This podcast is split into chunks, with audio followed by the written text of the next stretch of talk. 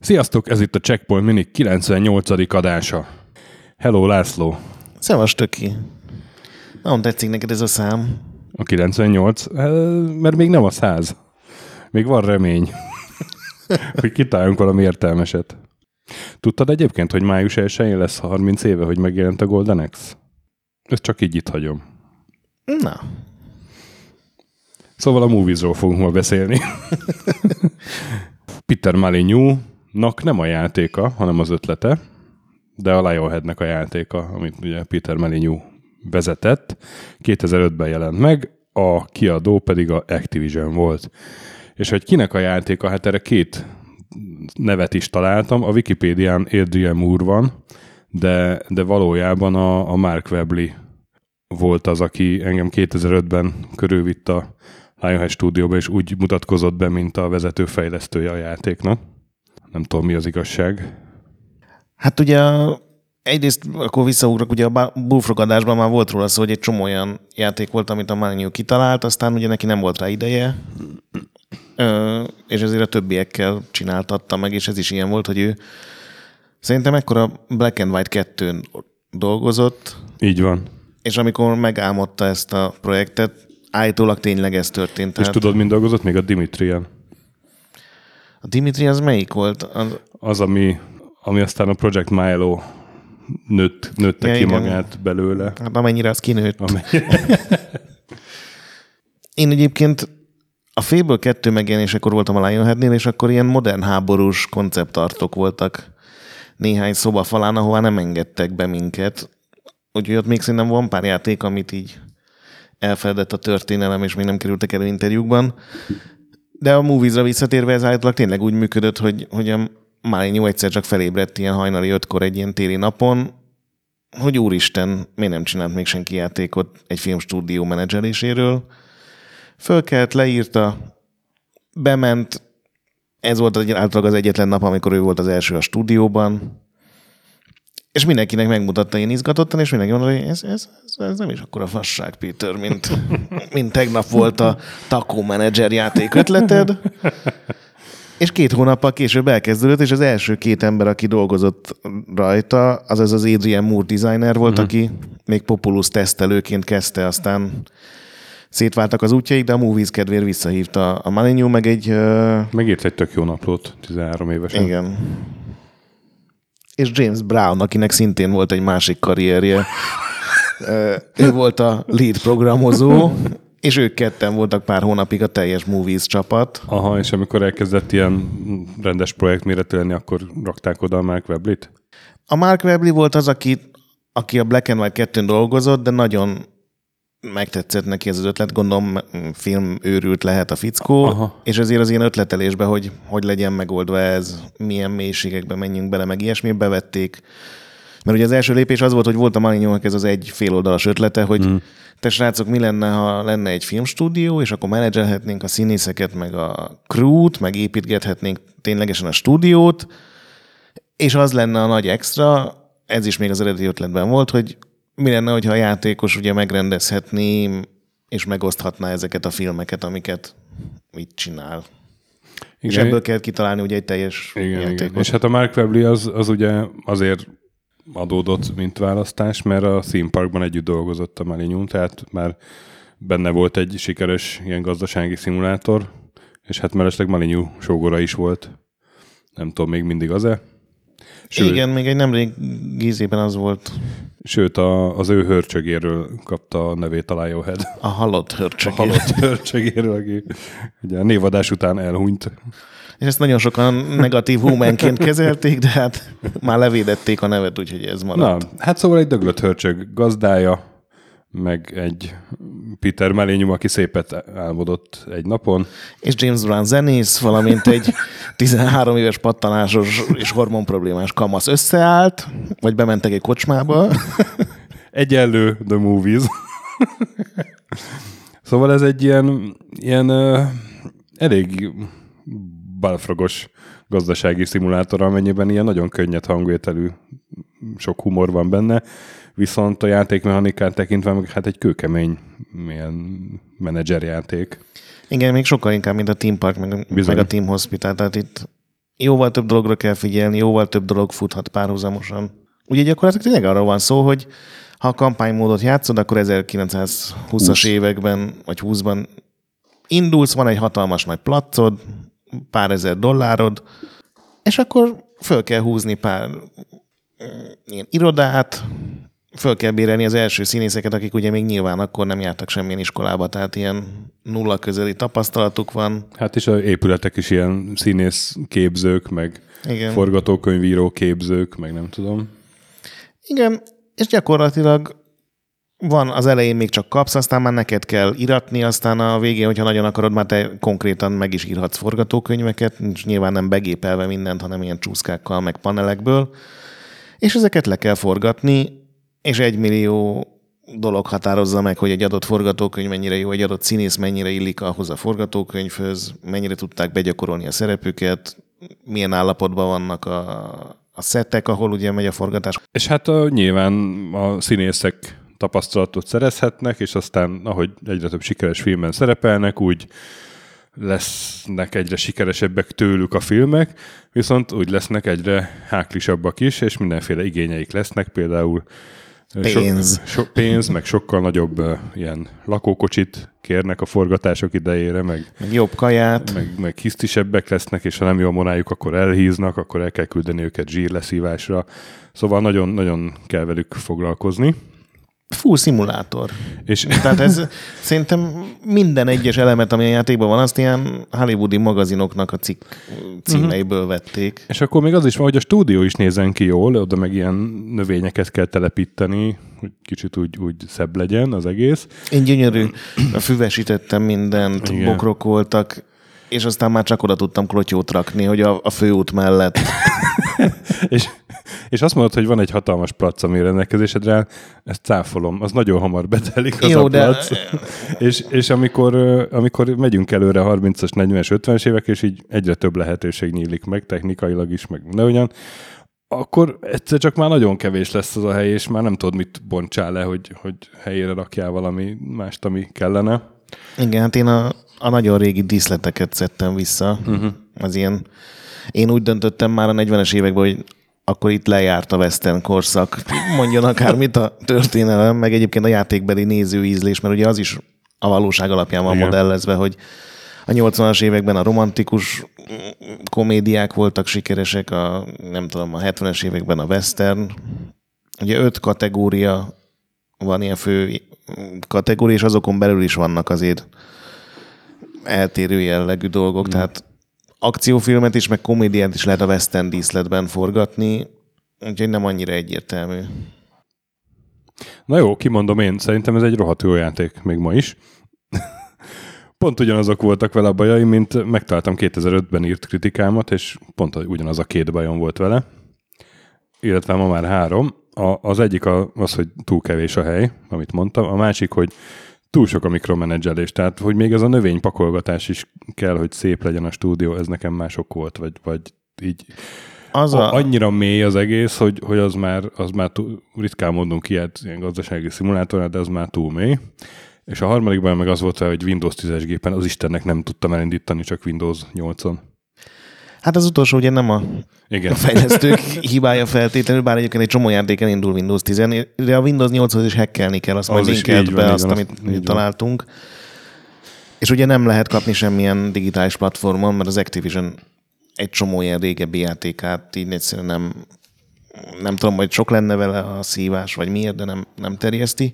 Viszont a másodikra szerintem az a, az, az ok, amit emlékszem, még a marketing kampány ilyen teljes pozitívumként, majdnem szlogenként kezelt, hogy ez minimum kettő, de akár három játék is egyben, mert ugye egyfelől kell építened a stúdiódat, ügyelni egy csomó anyagi dologra, bérezésre, hogy milyen állapotban vannak a házak, hogy mennyire ruházol be az új technológiai dolgokba azonnal, és mennyire várad ki. Van mellette a teljes filmkészítési dolog, és ugye egy idő után már, már te hozhatod össze a forgatókönyvet, tehát tényleg így, így, így ütemről ütemre megírva, hogy mi történjen a filmben, milyen környezetben játszódjon, milyen jelmezek legyenek, hogy forgassák le őket, te választod ki ugye a rendezőt, meg a színészeket, őket elküldheted ugye a, a szettek, a díszletek közé gyakorolni, és van a harmadik játék, ami akár hozzácsaphatunk a, a business managerős részhez, de te is mondtad, hogy mennyi sok lehetőség van benne, az meg ugye a, a színészeknek, a karaktereknek a menedzselése, hogy mindenki Igen. legyen jókedvű, mindenki legyen képzett, mindenki legyen népszerű, és valahogy még ezt úgy oldjuk meg, hogy ne menjen csődbe két nap alatt az egész vállalkozás, úgyhogy szerintem emiatt érzed úgy, hogy, hogy ez nagyon, nagyon durva dolog, mert egyszerre három játékban kellene így helytállni, és nyilván vannak olyan időszakok, amikor elég az egyikre figyelni, de egy csomószor van, amikor, amikor ez nem így működik. Igen, a, a stúdiós része az, az egyre inkább untatott, vagy egyre inkább nyűg volt, ahogy haladtam előre az időbe, és akkor már inkább a sztárokkal akartam volna foglalkozni, és igen. valahogy ott jobb lett volna, ha visszavett volna kicsit a játék a, az ilyen üzenetekből, hogy na akkor még két bokrot telepítsek oda, mert különben baj lesz. Igen, a, én jobban örültem volna, ugye, hogyha az, nem az van, hogy mindenhez egy új épületet kell uh-huh. építeni, hanem lehet őket fejleszteni. Azt szerintem sokkal jobban megkönnyítette igen, volna igen, ezt igen, a igen. részét. Na de ez Viszont egy... barom, igen, ugyanazt kezdtük elmondani, hogy még így is baromi jó vele játszani. Igen, igen, ezzel együtt, hogy ugye ez egy toplistás adás, ha az lenne a toplista, hogy a tíz legjobb gazdasági szimulátor, nekem simán itt lenne a, a minimum tízben. Tízben valahol, és eléggé az elején, igen. Mert, mert tényleg nagyon jó, és egy dologról még nem beszéltünk kicsit részletesebben, ez a film készítő rész, ami hát az egyik legnagyobb találmánya volt ennek, és kicsit meg is előzte a korát, és ez volt neki egy tragédiája. Ez a YouTube meg a szélessáv, meg pláne a mobil szélessáv elterjedése után történik, meg okostelefonok, akkor ez egy sokkal nagyobb siker lehetett volna talán, mert hát arra épített a játék, hogy te majd csinálsz filmeket, és azt megosztod a többiekkel, meg lehet review-olni, és csináltak is egy The Movies Online nevű szolgáltatást, ami 2008 végéig működött, és, és az egy ilyen, pont egy ilyen közösségi uh, mozi csinál, ilyen, ilyen masinima mm, szolgáltatás volt végül is, masinima közösségnek. Igen. Meg lehetett nézni másoknak a filmjeit, lehetett róla kritikát írni, és a kritikák után pénzt kaptál, amiből ilyen exkluzív ruhákat, uh-huh. meg, meg ilyen pici apróságokat kap. Tehát tökéletesen ugyanúgy működött, mint a Team Park Incorporated-hez is, nem tudom, emlékszel, volt egy ugyanilyen mm, felület, ahol ugye másoknak a parkjait lehetett bejárni, megnézheted, hogy ők hogy építkeztek, azokról is írhattál véleményt, és ott is kapták különféle ilyen extra skineket tulajdonképpen, meg dolgokat csak ez a movies sokkal jobban működött, mert ugye a legtöbb ilyen movies film az, az ilyen 30 másodperc és mondjuk 90 másodperc között van, mert ugye az idő az nagyon el van tolódva, tehát hogyha valaki csinálna egy 10 perc hosszú movies filmet, amire volt példa, az, az is egy, tehát az egy játékidőben több évig igen. tart, amíg azt leforgatják. Igen, igen. Így első ránézése kicsit ijesztő a felülete, de valójában meg tök könnyű volt ezt használni. És ezt onnan tudom, hogy amikor írtam a kritikát, akkor így gyorsan így kb. egy óra csináltam én is egy filmet vele. Akkor volt az, hogy tettem a felelőtlen ígéretet, hogy ha mind a három Lionhead játék megjelenik 2005-ben, ugye a Movies, a Black and White 2, meg a Fable-nek a PC-s verziója volt talán, vagy hát, valamelyik, talán. valamelyik Fable, akkor meghívom az olvasókat egy viszkire, és mind a három megjelent, és a Movies volt a harmadik, és akkor valamit kellett erre reagálni, és akkor leforgattam a, a Hey Haver, hol a Viszkim című filmet, amiben az olvasók ilyen zombiként jönnek a szerkesztőség felé, és követelik a viszkit, és sas, Teljes joggal. sasával felmenekülünk a tetőre, és lesátgálolunk párat, de körbe kerítenek minket, és akkor egy ilyen folytatás következik, egy ilyen cliffhangerrel ért véget. Emlékszem, hogy még a guruban küldözgettük egymásnak ezeket a videókat, mert ugye egyrészt ugye meg lehetett nézni a Movies Online-on, de ki is tudtad őket exportálni. Igen, igen. Sőt, a Mac verzió, azt most olvastam a Wikipédián, az egyenesen tudta mm, különböző Apple uh-huh. termékeknek a felbontásában, meg egyből GarageBandbe, meg iTunes Movie-ba, vagy, vagy Movie Maker-be, vagy mi volt a neve. És rohadt sok ilyen előre gyártott mozdulatsor volt, jelmez, díszlet, és a, tehát hogyha egy kicsit ügyes voltál, akkor, akkor nem sokkal rosszabb végeredményt tudtál előállítani, mint pár évvel később ezek a tajvani hír animációk. Igen, sőt, még annál talán szimpatikusabbak is voltak benne a karakterek. Én, én konkrétan emlékszem, hogy az Indexen volt egy ilyen, amikor berobbantak ezek a tajvani animációk, és nekem eszembe jutott, hogy hát izé, Movies az majdnem pont ilyen volt, és az egyik kollégám, a, a Mikes, az, az olyan szinten rá harapott erre, hogy előásta a Movies-t, és csinált egy cikket ilyen hírvideókkal, amiket a Movies-ban csinált uh-huh. meg. Tehát azt majd megkeresem, és lehet, hogy berakom show notes-ba.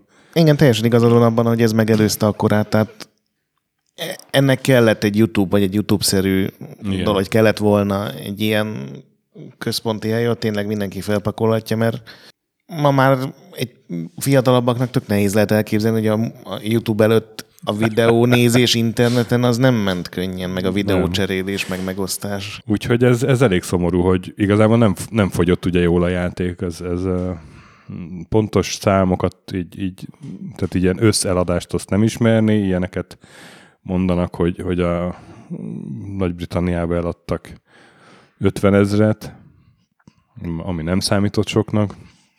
Hát ez szerintem százezrekben mérhető de igen, így de igen, igen, is. Igen, igen, igen, tehát ez nem, nem kapta meg azt a milliós nagyságrendű eladást, amit mondjuk megérdemelt volna, és lehet, hogyha pár évvel később járnék meg, akkor megkapta volna. Igen, és ez megint egy olyan játék, aminek ma sokkal nagyobb sikere lenne, és hogyha ma valaki, gondolom az Activision-nél vannak a jogok venni a fáradtságot, és csinálna egy új verziót, nyilván nem Activision méretű pénzhalmot termelne, de szerintem rengetegen ráállnának, hogy ezzel megcsináljanak videoklippeket, mémeket, Igen. mint ahogy te is mondtad, ilyen világeseményeket, celebekkel őrültködjenek, úgyhogy szerintem ebben lenne fantázia, csak ezért nagyon sokat dolgoztak, nagyon okos emberek, aztán nem tudom, hogy ma erre ki, kinek lenne pénze ezt finanszírozni. Most csak megtaláltam közben, Sasától idéztem egyet a kritikában, hogy aki ezt nem élvezi, annak valami baja van az élettel. Sasától szokott sommás vélemény. Igen, tehát ez, ez valóban, valóban ma egy rendes, kicsit egyszerűbb, akár mobil applikációs felülettel, ez sokkal nagyobbat üthetett volna, vagy üt, hát, Igen, és ami nem ma, hanem mondjuk pár éve amikor ugye a mém, mémek nagyon mentek. Uh-huh. Hát szerintem ma is nagyon mennek, csak tehát gondolod el, hogy egy reddites tábor mit tudna kihozni ezekből. Minden... Igen, vagy egy forcsenes. Hát ezt inkább nem akarom elképzelni.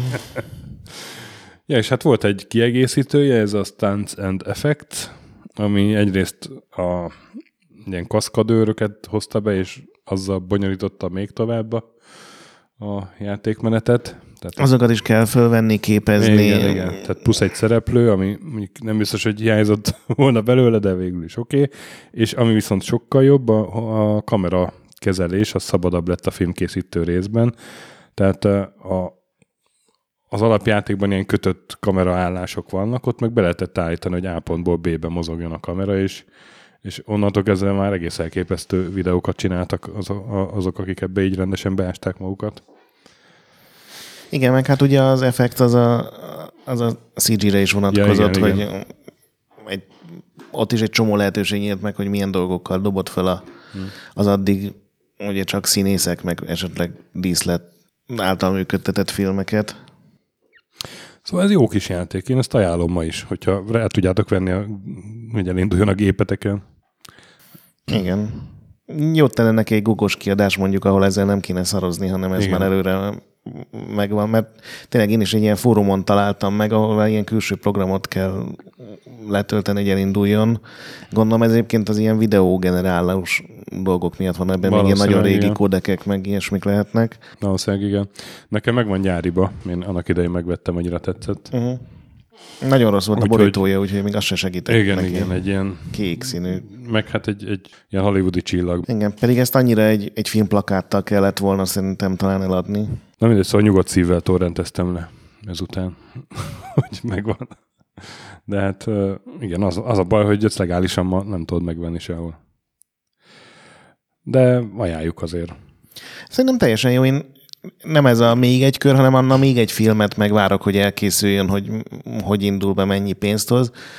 És ugye amire ez megtörtént, addigra a forgatókönyvíróim általában elkészültek a következővel, mert Pontosan. ugye két-három ilyen csapatot mozgattam meg az elején, amíg még ugye nincsenek ilyen nagyobb filmek, hanem csak ilyen egy szereplő, egy rendező, meg esetleg egy extra. Úgy Nagyon nehéz abba hagyni. Igen.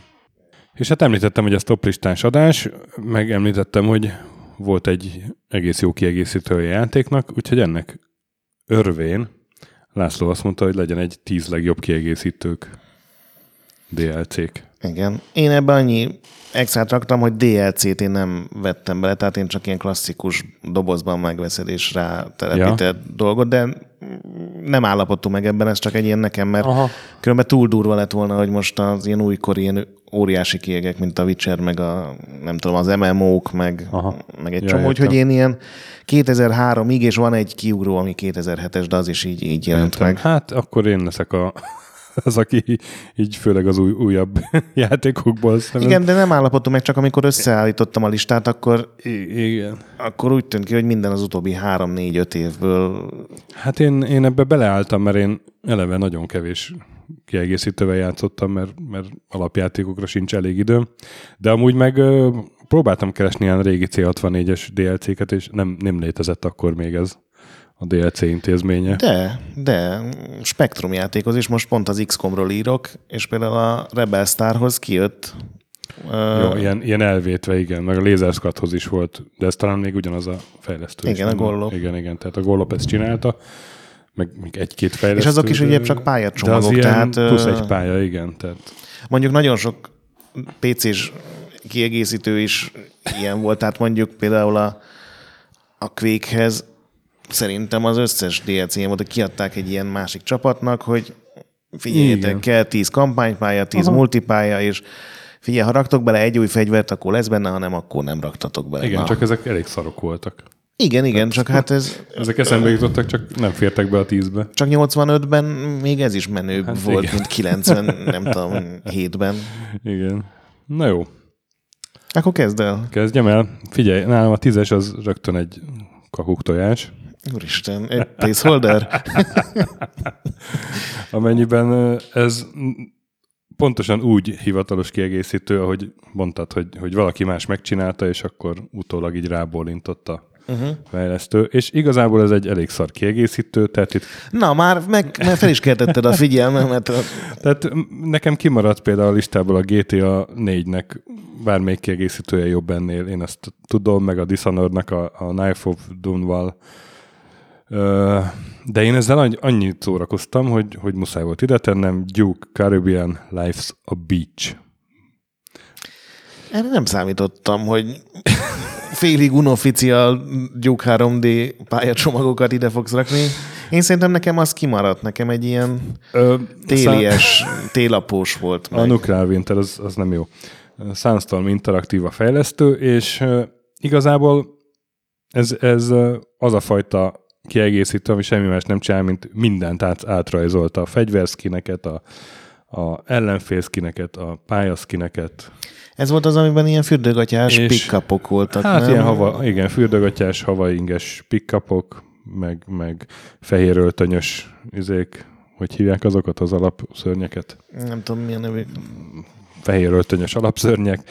Azt hiszem, azt hiszem két új szörny van benne, ilyen felfújhatós gumiállat, amelyik rakétákat lődöz, meg, meg, meg, meg a, a fegyvered is vízipisztoly, meg vízipuska, meg, meg nem tudom, ilyen kagylóvető, tehát így abszolút a, a És ezzel a fiatal stöki, és én ezzel nem csak a fiatal stök, én ezt két éve megint, megint elővettem, és a, két éve elővettem a Duke Nukem 3 d és az összes kiegészítőt, amit hozzácsomagoltak Steam-en, azt végigjátszottam. azt a rohadt. És ez magasan kiemelkedett közülük, pedig igazából De azért, mert jók a pályák, vagy csak És- mert ilyen és vicces azért- a, a és azért is, azért is, mert a pályák is jók, igen.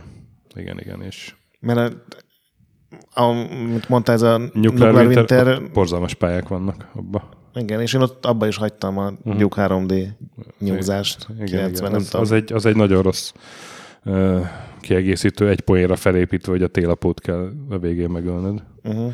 De ez a, a Life Sabich, ez sokkal átgondoltabb. Bár, bár High concept Bár ha a színvonalát nézem, mondom, nem kellene itt lennie, mert, mert például a Fallout 3-nak a point lukótját se tettem be. Hát ez, ez figyelj, Csak szerepelt a... már nála Dinoran, Giant Sisters, megfér ott. Tudod, hogy vannak nekem ezek, a, amikhez, amikhez így, így, így az érzelmi viszony miatt kerülnek be. Persze, hát ez tök szubjektív, hát nekem is hmm. egy csomó dolog hiányzik, ami biztos, hogy másnál ott lenne. Na és na, neked, tízes? Nem tudom, emlékszel a MechWarrior sorozatra, ugye ez a Persze. fasza óriás robotos lövöldözős, és két, mercen, két, két részhez is megjelent egy Mercenaries című kiegészítő. Én a négyeshez megjelent játszottam nagyon sokat. Most olvastam utána, hogy a ketteshez azért jelent meg, tehát a MechWarrior 2 is volt egy Mercenaries, mert az mm. Activision összeveszett a, ugye a jogokat birtokló a Fassa Interaktívval, akik megtiltották a sztori folytatását, megtiltották, hogy máshová menjenek a galaxisban, és ezért kénytelenek voltak, mivel nem volt semmi más lehetőség, az alapjátékkal párhuzamosan csinálni egy olyan sztorit, ami, ami nem része a kánonnak, hanem csak mm. ők találták ki, és akkor azt mondták, hogy akkor legyen egy ilyen zsoldosos sztori vonal, hogy a játékos egy ilyen zsoldos vezért alakít, és akkor onnan fogadod el a küldetéseket, ahonnan akarod, és aztán persze ez így kihat a háborúnak az alakulására, és van benne egy ilyen menedzseres, mélyebb, mint az alapjátékban, hogy egy egész squadot kell fenntartanod, fejlesztened. Nyilván a vezért azt te irányítod, de a többi csapatnak parancsokat adhatsz, és ez a MechWarrior 4-ben is tök ugyanezt tudta, csak nyilván sokkal jobban nézett ki, és én imádtam ezt a van egy, van egy ilyen, mint egy gladiátor iskolár lenne. Teszem azt, és abban fejleszgeted a kis karakterét, nekem ez nagyon bejött annó. Már nagyon régen játszottam vele, hmm. tehát franc tudja, ez ugye egy 2002-es kiegészítő, nem tudom, hogy mennyire állná meg a helyét, de emlékszem, hogy voltak benne ilyen aréna harcok, ilyen, tudod, ilyen olimpiaszerű, ilyen uh-huh. harci uh-huh. bajnokságok, gladiátor viadalszerűségek, és, és nagyon, tehát azzal órákat el tudtam tölteni, hogy megnéztem, hogy egy ellenfélnek milyen fegyverzete van, visszatöltöttem az állást, és akkor arra átalakítottam a saját robotomat. És a ravasz. Nekem nagyon bejött. Nem mondtuk, nem tippeltük meg, hogy hány egyezés lesz, de hát ha te ilyen elvek mentén csináltad, akkor mondjuk kettőnél biztos nem több. Aha, igen. A körül. Kilences? Attól függ, mennyit játszottál Blizzard játékkal igazából. akkor csak egy. 9-eshez én egy, egy, egy nagyon korai 94-es kiegészítő, ráadásul konzolról, ahol ugye a kártyák korában nem nagyon volt ilyesmi, de a Sega megcsinálta azt, hogy az egyik kártyájának nem volt lezárva a vége, hanem ott is volt egy cartridge slot, és be tudtál rakni oda játékokat, amik így teljesen átalakulva működtek, ez a Sonic and Knuckles, oh, Knuckles volt, ami ugye úgy készült, hogy a Sonic 3-at azt úgy találták ki, hogy ez a világ legnagyobb játéka lesz, ami nyilván 93-94 körül más jelentett, mint ma, de hogy több tucat Sonic pálya lesz benne, mindegyik máshogy fog kinézni, rengeteg karakter, és aztán rájöttek pár hónap után, hogy hát ez egyrészt sose készülne el, másrészt sokkal több pénz kéne, mint amennyi nekünk valaha volt, úgyhogy kettészedték a játékot, előbb megjelent a Sonic 3, aztán külön kiadták a Sonic and Knuckles-t, amiben ugye az új karakter ez a Knuckles szerepelt, és hogyha ebbe a cartridge beraktad a Sonic 3-at, akkor azt, a Sonic 3-nak egy ilyen remixelt verziója jelent meg, teljesen átalakított pályákkal, új ellenfelekkel, tudtál a knuckles játszani az előző játékban, és még a Sonic 2-t is berakhattad, ott nem voltak ilyen pályátalakítások, de a Knuckles ott is megnyílt, és ugye neki tök más ilyen ugrási, meg repülési képességei vannak, tehát átalakította az egész uh-huh. játékmenetet. Úgyhogy ez egy ilyen un- teljesen újító jellegű dolog volt. Szerintem utána sem nagyon csináltak ilyet, előtte meg aztán főleg nem. És ez, ebből vannak azok az ilyen Mega Drive tornyok, amiket lehet látni néha neten, hogy ugye voltak ilyen cheat cartridge-ek, amikbe ugyanígy bele kellett dugni, és emberek Sonic közből, meg ilyen cheat, különböző cheat kártyákból ilyen tornyot építenek. A Mega drive van ilyen 5-6 lépcsős is. Annak is az egyik fontos eleme ez inspirációnak megnéztem a neten pár ilyen legjobb DLC top listákat, az összesben ott volt ez. Sonic Knuckles. Bár... Mert jó játék is volt, meg gondolom azért, mert... Csak én nem játszottam vele, úgyhogy nem raktam be. Mert ez akkor ilyen nagy felhördülést kellett, hogy úristen, milyen elképesztő fasz a megoldás, hogy van egy egyéves játékot, berakod egy másikba, mm, és mintha egy ilyen félfolytatás mm-hmm. lenne. Ugye ez jól működött. Nálam a 9-es Gearbox 1999 Half-Life Opposing Force. Én meg voltam róla győződve, hogy Opposing Forces a címe, és Én most is. kell. Én is. Ami hát a narratívában hozott egy olyan ér- érdekes dolgot, ami korábban még nem, nem emlékszem, hogy lett volna ilyen, hogy gyakorlatilag a Half-Life történését játszott végig újra, csak a másik oldal egy tengerészgyalogos nézőpontjából. Tehát az ellenálló Igen. Igen. erők, ahogy mondja a, a játék alcíme is. És igazából ez önmagában eladta a játékot, és, és kerested végig az utalásokat. Igen, az elején még ugye látod, amikor a Gordon megcsinálja a teleportot, a végén Igen. látod, amikor belelép egy teleport kapuba. Igen, igen. És ö, két éve valamiért akkor rá, rám jött egy ilyen FPS düh, és akkor a, Half-Life-nak is az összes kiegészítőjét. Messze ez a legjobb. Ugye volt még, ami volt Blue Shift, meg, meg még valami. Igen, az az Opposing Force volt az, amit ugye PC-re csináltak. Igen. A Blue Shift a Dreamcast verziónak lett volna az extrája, és a Igen. Decay pedig a PlayStation Igen. 2 Na, és verziónak. Hát messze-messze ez a legjobb. Igen. De a Decay-ben mondjuk az egy tök jó extra, hogy ez kópra van kitalálva, mint sok-sok évvel később ugye a Portal 2, Mhm, uh-huh, hogy ez egy kooperatív Half-Life kampány, szerintem a legtöbben nem ismerik, pedig kijött PC-re. Mhm. Uh-huh. És mindhármat a Gearbox csinálta. Tehát ez egy ilyen Igen, tök jó igen. bemutatkozás volt nekik, hogy három Half-Life kiegészítőt így gyorsan Csak leraktak. kettőszor volt. Hát, egyébként a Blue Shift sem volt szar, csak nem volt ilyen jó. jó. Ugye mindenhol az volt az extra, hogy nem a Gordon irányítod, mert ezt ebből kiindulva én úgy gondolom, hogy ezt a Valve nem adta nekik oda. Uh-huh, uh-huh. A Blue Shiftben egy ilyen biztonsági Igen. őrt irányítasz, a Decay-ben pedig két tudóst.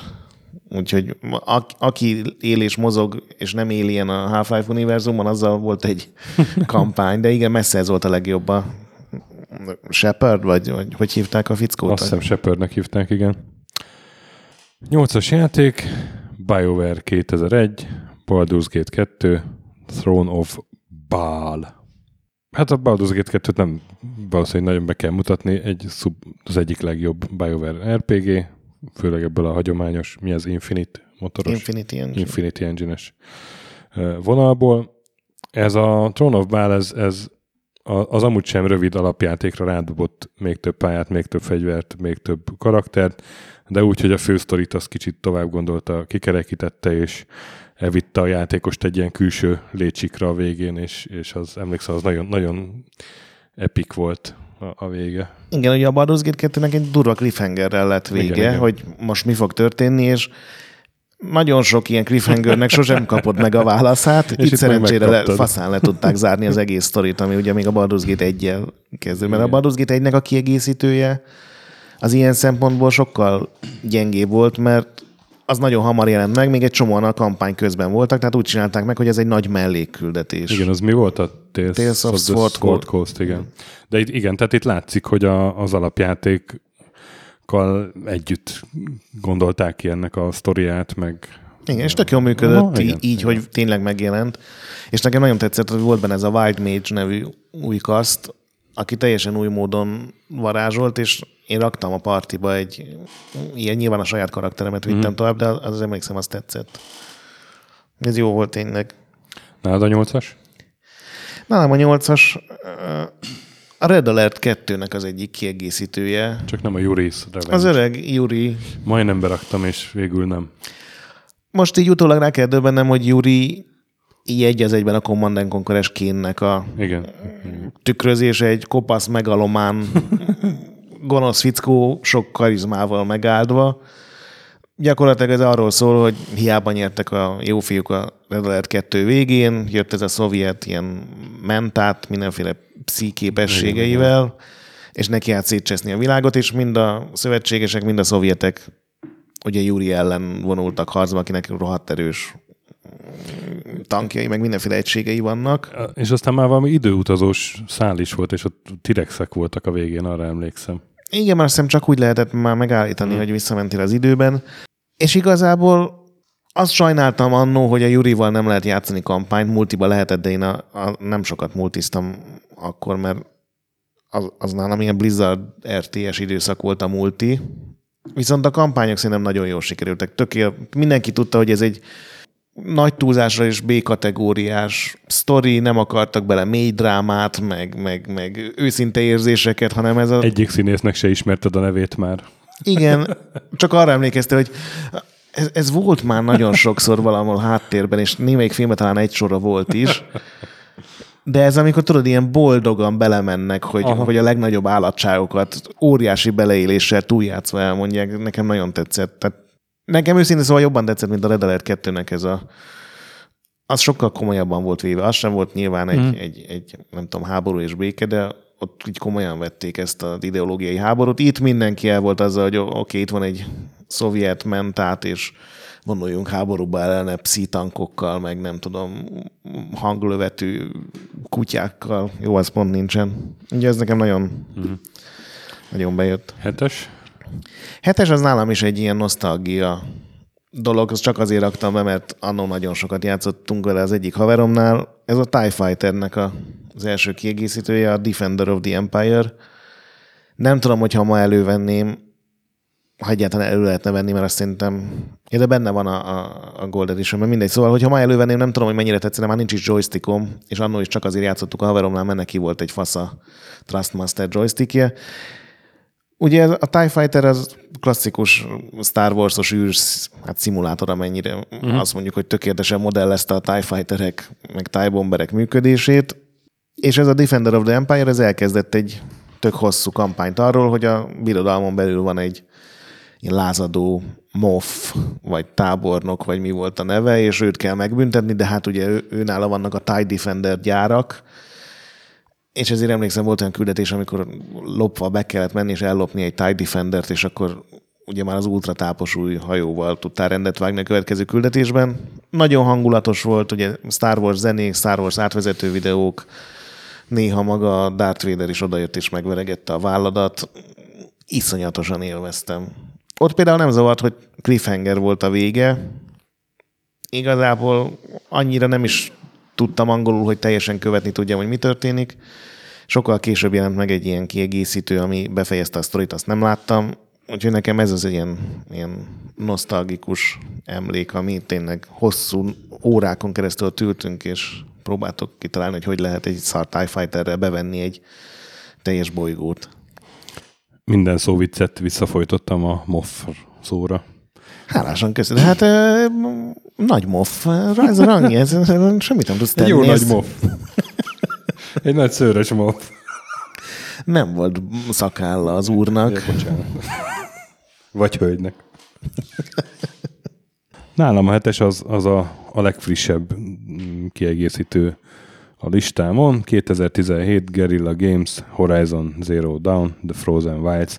Ugye nekem nagyon-nagyon tetszett ez a játék voltak róla itt kisebb-nagyobb vitáink, hogy mennyire jó játék ez. Szerintem egy nagyon jó játék. Szerint, ja. Mi volt? Ja igen, ott volt az, hogy a, az Eldával én nem játszottam még, és, és uh-huh. akkor, ja. És hát ez a Frozen Wilds, ez, ez felvisz a, a fagyott vidékre, és ami, ami nekem a lórhoz nagyon sokat hozzá rakott, és ha a Horizon Zero Dawn-nal azért játszol, mert nagyon-nagyon tetszik neked a, a, a lória, tehát a világ, amit kitaláltak, ahogy az kibontakozik, amilyen fordulatokkal, és hát ez nekem nagyon tetszett, akkor a Frozen Wilds a te DLC-d, akkor azt De ez a régi korokról beszél, vagy a, ugye a főszereplő jelenkorának mondod, hogy sok minden kiderül? Vagy ott, ott van még, még egy, izé, még egy uh, szunnyadó ilyen AI, vagy nem tudom, a, a, akit uh-huh. el kell intézni, és aztán nem árul neked sok A régi korokról, igen. Uh-huh. A hatos az pedig a Mass Effect 2 Lair of the Shadow, Shadow Broker, BioWare 2010-es DLC-je. Nekem a kettes Mass Effect tetszett a legjobban. Tudom, hogy van a háromhoz a Citadel, de, de sok tépelődés után ezt raktam be, mert, mert, mert pontosan azért, mint a Baldur's Gate 2-nél látszik, hogy ez előre úgy találták ki, hogy, hogy nagyon-nagyon jól illeszkedjen az alapjátékhoz. Ugye a Mass Effect 2-ben a, a Liarának meg a Shepardnek a kapcsolata az egy ilyen központi érzelmi szál, az, azt mindenképpen kell abba döntést hoznod, nem tudod megkerülni. És ehhez egyrészt tökre hozzátett, tehát más, más dolgok vannak benne, hogyha az alapjátékban összejött Liarával, meg, meg más dolgok, ha nem. És a Liar az sokat emlegeti ezt a Shadow Broker nevű ellenségét, aki egy haverját fogva tartja, és a sztoriban is ezt így jól kikerekítette, illeszkedett hozzá, tök jók voltak a, a küldetések benne, úgyhogy ez nekem nagyon bejött. Igen, azt nagyon élveztem a azt, de szerintem a Mass Effect 2 tök jók voltak. Talán a legelső volt egy ilyen gyengébb, amikor a, az, a Kaszum is. Nem, amikor még előtte, amikor a, azzal a kis mm, űrjáróval, vagy űrkompal ja, kellett aha. menni, meg ugrálni ezen a lávás bolygón, az nem tetszett, de a többi az nagyon ja, A Kaszum is is jó volt. Király volt. Nálad hatos? Nem, nem, a hatos meg az ötös az mind olyan, amit az előbb már megemlítettél. Én a hatos helyre raktam az Opposing Force-t. Ó. Oh. Én még annyit emelnék ki, hogy ugye nem a Gordon volt a fő ellenfeled, mert az, az nem lett volna egy hmm. érdekes játék, hogy ott van egy faszi, akit ugye nyilván nem tudsz lelőni, hanem egyrészt éljenek, másrészt pedig megjelentek ezek a Black Ops egységek, ilyen, akik ugye minden szemtanút el akartak tüntetni a nagyon gonosz kormány. Black Optatni mindenkit. Például, igen. És azok talán még intelligensebb uh, humán ellenfelek voltak, mint ugye a tengerészgyalogosok az alapjátékban, amiért nekem a legjobb pillanatokat hozta a Half-Life-ban. És az Opposing Force tele volt ilyen óriási nagy csatákkal, ugye neked te is tudtál magaddal vinni társakat, és amikor volt melletted egy medik, meg egy mérnök, az, az már-már ilyen, ilyen háború érzetet keltett. Teljesen más volt, mint amikor egyedül mentél a szegény Gordonnal. És ötös helyre nálam is a Throne of Baal van. Na, hát akkor megvan a két egyezés. Mert akkor igen. Akkor lesz három is. Na, meglátjuk, meglátjuk. Na, és akkor te az ötössel. Ja, akkor mindent elmondtál Throne of Bárról. Hát a Wild Mage-et akartam elmondani, ja, azt ja, már aha. ugye elmondtam uh-huh. ott nálad, okay. hogy nekem az tényleg nagyon bejött ez a karakter. Ak- akkor haladjunk is az ötössel. 2K Marine 2010, Bioshock 2, Minerva's Den. A Bioshock sorozatból több DLC-vel is játszottam, és, és mindegyik eléggé tetszett, de valahogy a, a Bioshock 2-nek ez a Minerva's denje jött be inkább, amiben egy Big Daddy szerepében, bár ott hiszem az alapjáték Igen. is, Big Daddy is. Csak itt egy kísérleti, azt te voltál Csak az itt egy ilyen, egy, így van, így van, egy ilyen, egy ilyen prototípus Big Daddy szerepében mászkálsz, tök jó pályák van. A, a, a sztori az, őszintén szóval nem emlékszem rá pontosan mi volt a sztori, csak, csak arra, hogy így, így a véget ér, és így ülök, és, és olyan katarzis van, mint a, mint a legelső bájosok végén, amikor a Fantent, aki nem is a Fanten volt, vagy mi volt az? Igen, Már arra sem emlékszem, csak arra, hogy nagyon jó volt. A hát ugye a, a mérnök feltaláló, aki az egész Big Daddy programot csinálta, ő vele voltál kapcsolatban, és igen, a végén igen, kiderül, igen. most nem spoilerezem el, mert igen, ki tudja, hogy hányan játszanak, igen. de vele volt kapcsolatos. A... Igen, igen, igen, igen, igen. Na és hogy, hogy ennek is egy ilyen nagyon jó csavar volt a végén, és, és eleve az, az egész Bioshock 2, az, azt így sokan leszólják, de nekem az, az tetszett folytatásként is, és tök jó volt ez, hogy, hogy a Big Daddy-ként kellett benne mászkálni így, így a... Igen, annak csak az a volt a baj, hogy második rész, és ez meg már nem tudott akkor átszólni, és igen, egy igen. annyira erős volt a design, hogy ha ránéztél a pályákra, hiába voltak esetleg sokkal jobbak, nyilván nem mindegyik, kiegészítőnek tűnt uh-huh. teljes áron, de igen, annál igen. többet tudott. És a Minervas az, az meg nagyon sokat hozzátett szerintem a ketteshez. Igen, tök jó csaták voltak benne, meg képességek is.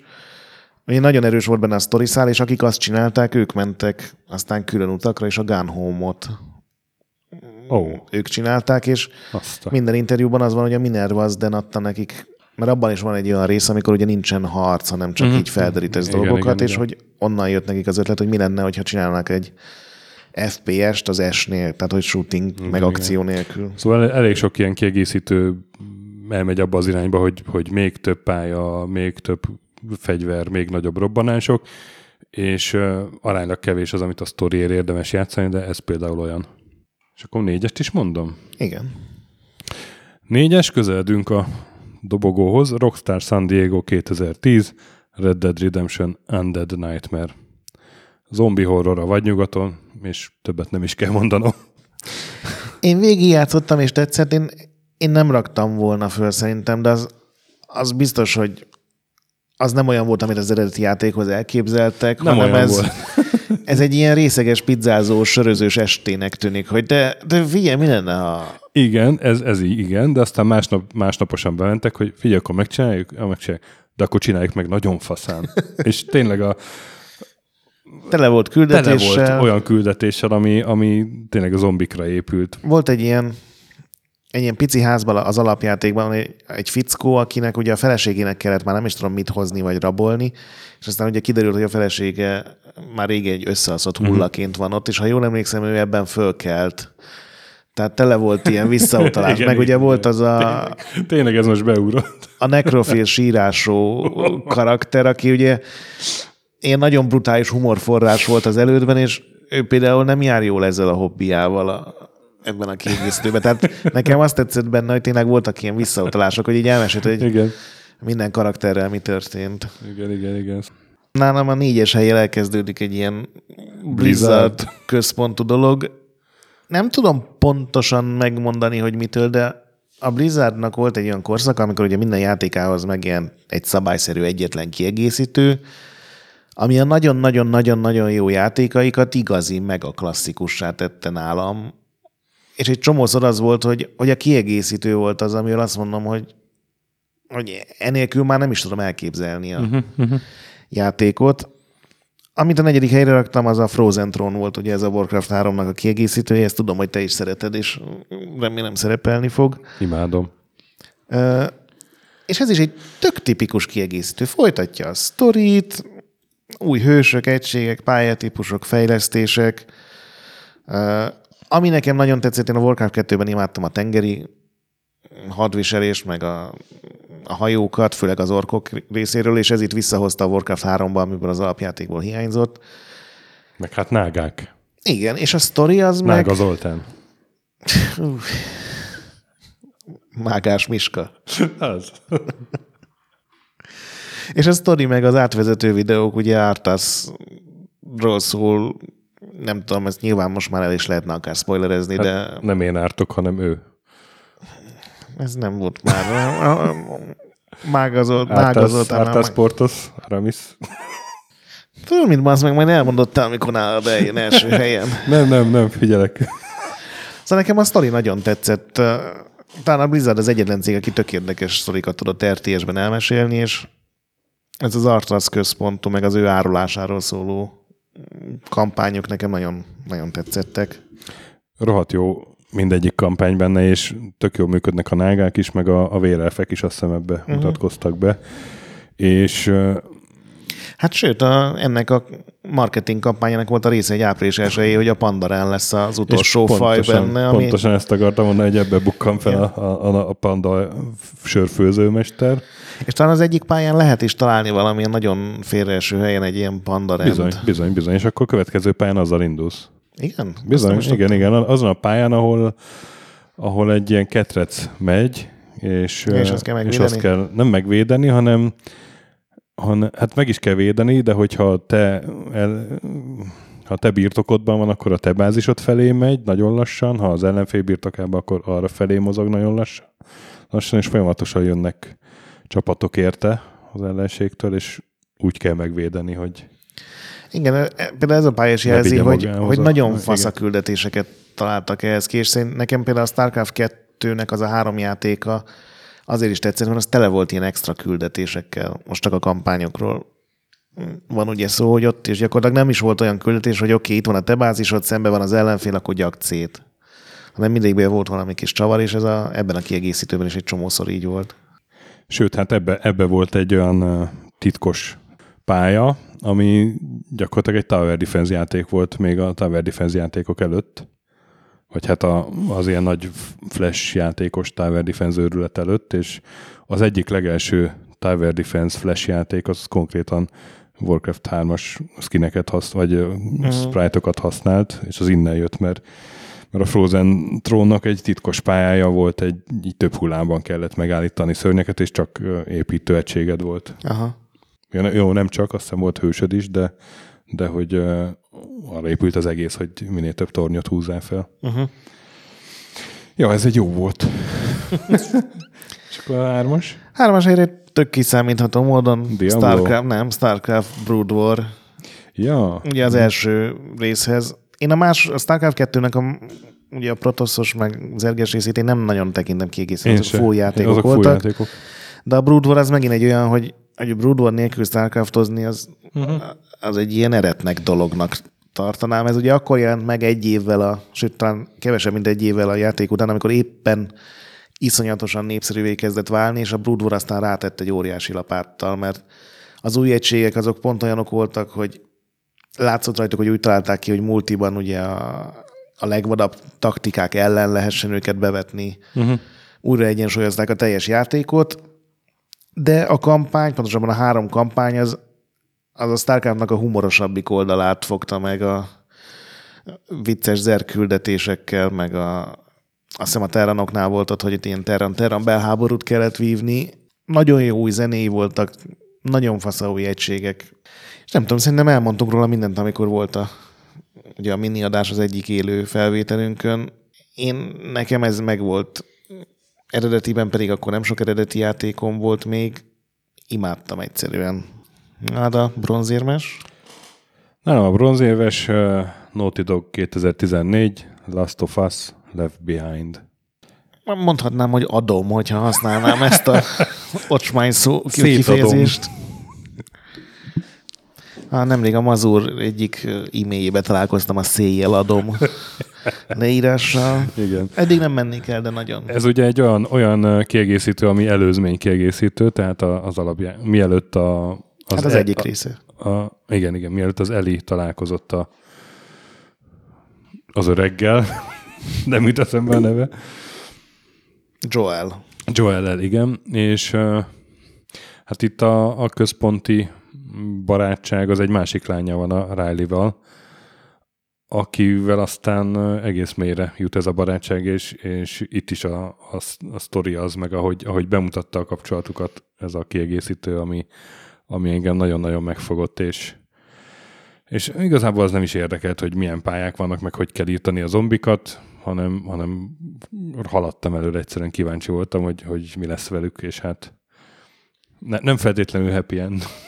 Igen, és ugye ez két részből áll, az egyik ez, amit mondtasz, hogy mhm. a, még az egész sztori előtt jóval, a másik pedig a, a játéknak egy olyan fejezete, amikor a Joel így ki van ütve, és a, ugye az alapjátékban ez egyszerűen átugrott, hogy a uh-huh, Eli uh-huh. gondozt, visszagondozta, és itt játszódik ez egy ilyen tipikus gyakós, gyűjtögetős rész, az, az is tök jó, de annyira nem volt, viszont amit te is mondtál, ez a, ez a két fiatal megpróbálja felfedezni, hogy, hogy milyen lehetett az élet, amikor még nem voltak mindenhol ezek a lények, az, az elképesztő, és van ebben egy, egy szakasz, amikor ugye bemennek egy játékterembe, játékterembe. ahol ugye már nyilván évtizedek óta nincs áram, vagy évek óta nincs áram, de a Riley még emlékszik rájuk, és, és megpróbálnak úgy játszani, az, az szerintem ilyen, ilyen játéktörténeti, ilyen, az, az komolyan, az, az, az ilyen hidegrázás kerülgetett, az minden idők egyik legjobb játék pillanata volt. Évek még mindig? Még mindig. Második. A második, hát nekem itt van a Frozen Throne. Eszembe jutott a Brood War is, de, de úgy, hát valahogy két Blizzardot nem raktam ide, de nem tudom miért nem, mert igazából két BioWare-t meg raktam. Én úgy képzelem, hogy neked a Warcraft vonal sokkal jobban bejön, mint a Starcraft vonal. Nem? De a Starcraft is bejön, meg az is ilyen újrajátszós játék, de valahogy a Frozen Throne az... A, a Starcraftot mindig úgy játszom végig, hogy, hogy a Blood War-t azt már nem, a Warcraft 3-at meg úgy játszom mindig újra, hogy a Frozen Throne-t is. Valószínűleg mm. ezért. Nem tudom, miért alakult így, de hát uh, Blizzard 2003, vérelfek, nágák. Ö, ö, Nága Zoltán. Nág az eszed, barátom. Tudtam, hogy nem kell lesüllyedni a szintedre, mert csak berántasz a... Mondjuk úgy sárba. Na, úgyhogy uh, ennyi. Nálad a második?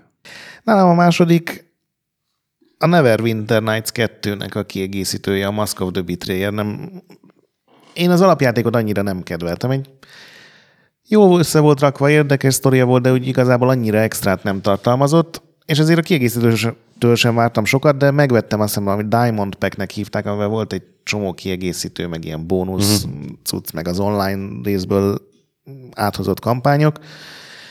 És a Mask of the Betrayer, ezt komolyan mondom, a, az egyik legjobb ilyen RPG sztori, amit így valaha szerencsém volt végigjátszani.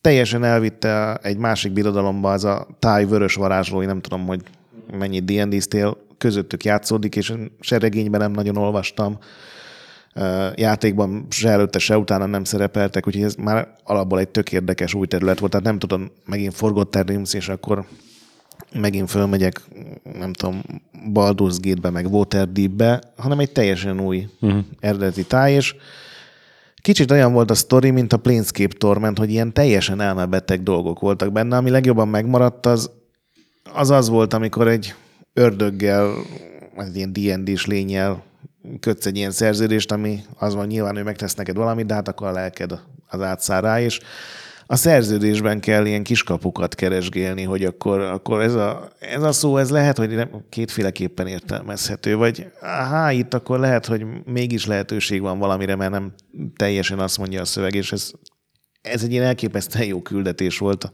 Nyilván azért sokkal több benne a harc, mint a Planescape Tormentben, de, de voltak benne nagyon jó uh-huh. egy-két órás szakaszok, amikor tényleg a diplomácia, meg a párbeszédek, és tök jól megírt szövegek voltak benne.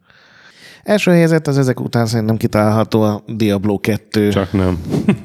a Lord of Destruction, ami megint olyan, hogy én szerettem a Diablo-t előtte is, de ez volt az, amivel egy ilyen nagyon súlyos, több hónapos addikció így kialakult, pedig igazából tök olyan volt, mint egy Blizzard kiegészítő, hogy volt benne plusz egy fejezet, volt benne két jó kaszt, a druida meg az assassin, akikre nyilván nem váltottam át, mert már megvolt a nagyon fasz a karakterem, de tök jó volt, amikor online találkoztam ezekkel a kasztokkal.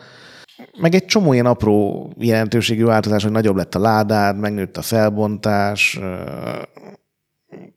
a fejlődési lehetőségek, meg hogy hogyan teszed táposabbá ugye a kis tucaidat, az tök, új dolgot, tök sok új dolgot belevitt, de valahogy, nem tudom, az, az ötödik aknak a hangulata nagyon elkapott, és mondom, én akkor kattantam rá arra, hogy a Battle.net-en hetekig, hónapokig próbáltam tápolni. Én nagyon-nagyon mélyre nem mentem el, hogy egyszerre futtattam éjszaka ilyen több karaktert, és akkor megnéztem, hogy miket gyűjtenek össze a botok éjszaka, de nagyon sok, nagyon élvezetes órám volt ebben a kiegészítőben. Nála az aranyérem? Nálam az aranyérem. Hát szerintem ki fogod találni. Uh, Viedzsmin. Viedzsmin. Tri. Igen, Witcher 3, és hát én nem tudtam választani, mind a kettőt elmondom, a 2015-ben jött ki a Hearts of Stone, 2016-ban a Blood and Wine. Az utóbbi az kicsit talán jobban tetszett, mert Komolyan? Hát, hát valami, valami 40 játékóra van benne brutális. Tehát akkora, mint egy teljes játék, rengeteg küldetése, van egy nagy főküldetés, egy csomó mellékküldetés, egy teljesen új régió, amit felfedezhetsz, ami ugye Witcher 3-ban nem, nem kicsi egy régió, és uh, a sztoriban meg, meg úgy tovább tudta vinni a, a hármasnak a, a, a fő száját, hogy hát a hármasnak is vége van, de tehát ott, ott Catherine-nel összejöttem, és, vagy Katerina, vagy hogy hívják? Várjál, nem. Az a bárónő? A... Nem, nem, nem, bocsánat. Jennifer, Jenniferrel összejöttem. Tehát a hármasban végén uh-huh. Jenniferrel összejöttem, és akkor ott uh, szegény Triszt meg elküldtem a francba.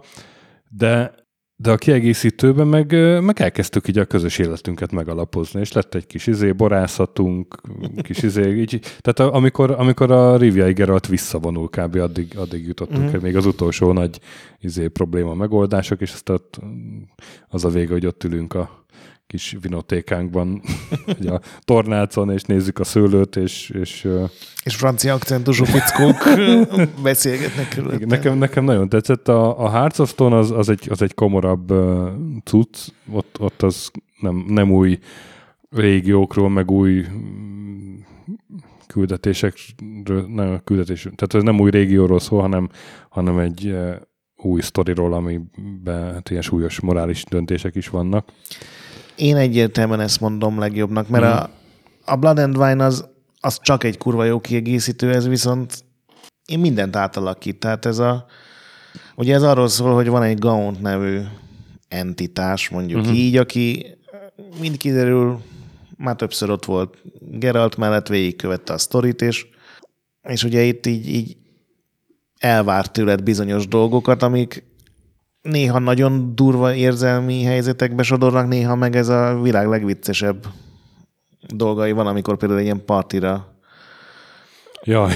kell bemenned, ami, amiben ilyen eszelős dolgokat raktak bele, és amikor a végén kiderül, hogy ki ez a gaunt, és mit akar, és te hogy tudod esetleg megvédeni magad, azt szerintem nagy, nagyon, nagyon zseniális. Nagyon erős, nagyon erős a sztoria, így van. Nyilván így van. sokkal rövidebb, mint a másik kiegészítő, de meg én azt is imádom, tehát ez nem egy szidalmazás, az csak nekem ez a... Én mondom, nem tudtam választani. Az egyik az, az ebben erősebb, másik abban mind a kettő uh-huh. olyan, hogy, hogy, hogy nagyon emlékezetes maradt nekem, és hát így együtt meg pláne.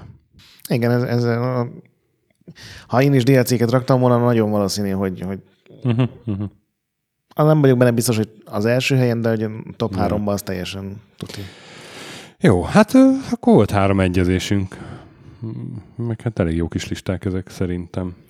Igen. Kíváncsiak, hogy még mit hagytunk ki Igen, egyébként. kommentekbe írjátok, hogy, hogy mi mindent hagytuk ki. Nektek mik a kedvenceitek. És hát legközelebb jövünk vendéges adással, aztán meg a 99. minivel. Aztán meg hát Hát, lesz. kikövetkeztethető. Így van, így van, május 1.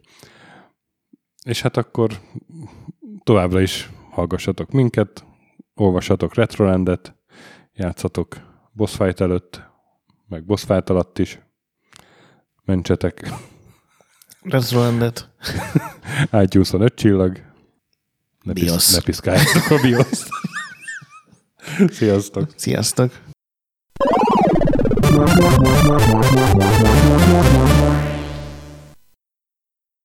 Köszönjük a segítséget és az adományokat Patreon támogatóinknak, különösen nekik.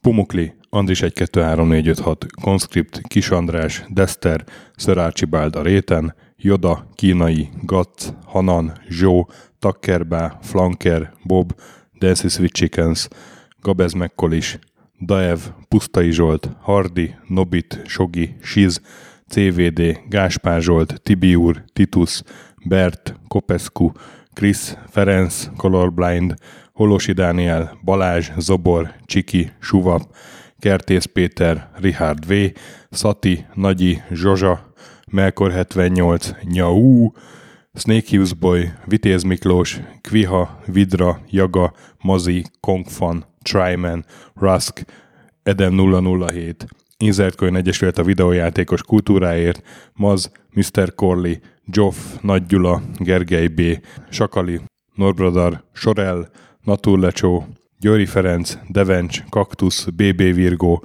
Tom, Jed, Apai Márton, Balcó, Alagi úr, Dudi, Judgebred, Müxis, Gortva Gergely, László, Kurunci Gábor, Opat, Jani bácsi, Dabrowski Ádám, Gévas, Stangszabolcs, Kákris, Somogyi András, Szaverti, Alternisztom, Logan, Hédi, Gabigi, Tomiszt, Att, Gyuri, CPT Genyó, Amon, Révész Péter, Lavkoma Makai, Zédóci, Kevin Hun, Zobug, Balog Tamás, Huszti András, Ellászló, Q, Capslock User, Bál, Kovács Marcel, Gombos Márk, Körmendi Zsolt, Valisz, Tomek G, Hekkés Lángos, Edem, Sentry, Rudimester, Marosi József, Sancho Musax, Elektronikus Bárány, Nand, Valand, Olgó, Jancsa, Burgerpápa Jani és Senyedénes.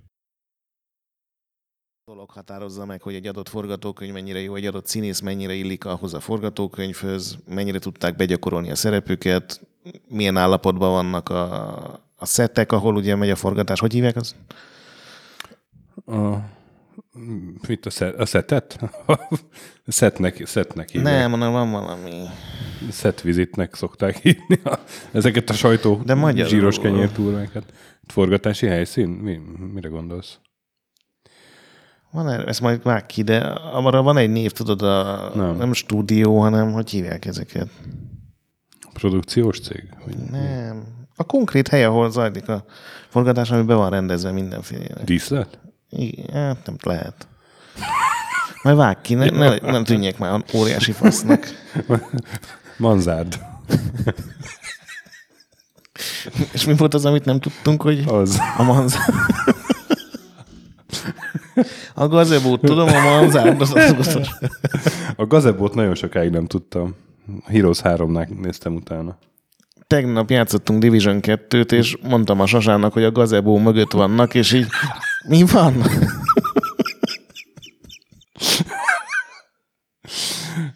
Hát pedig volt az a szem. Jó, igen, a gazebo.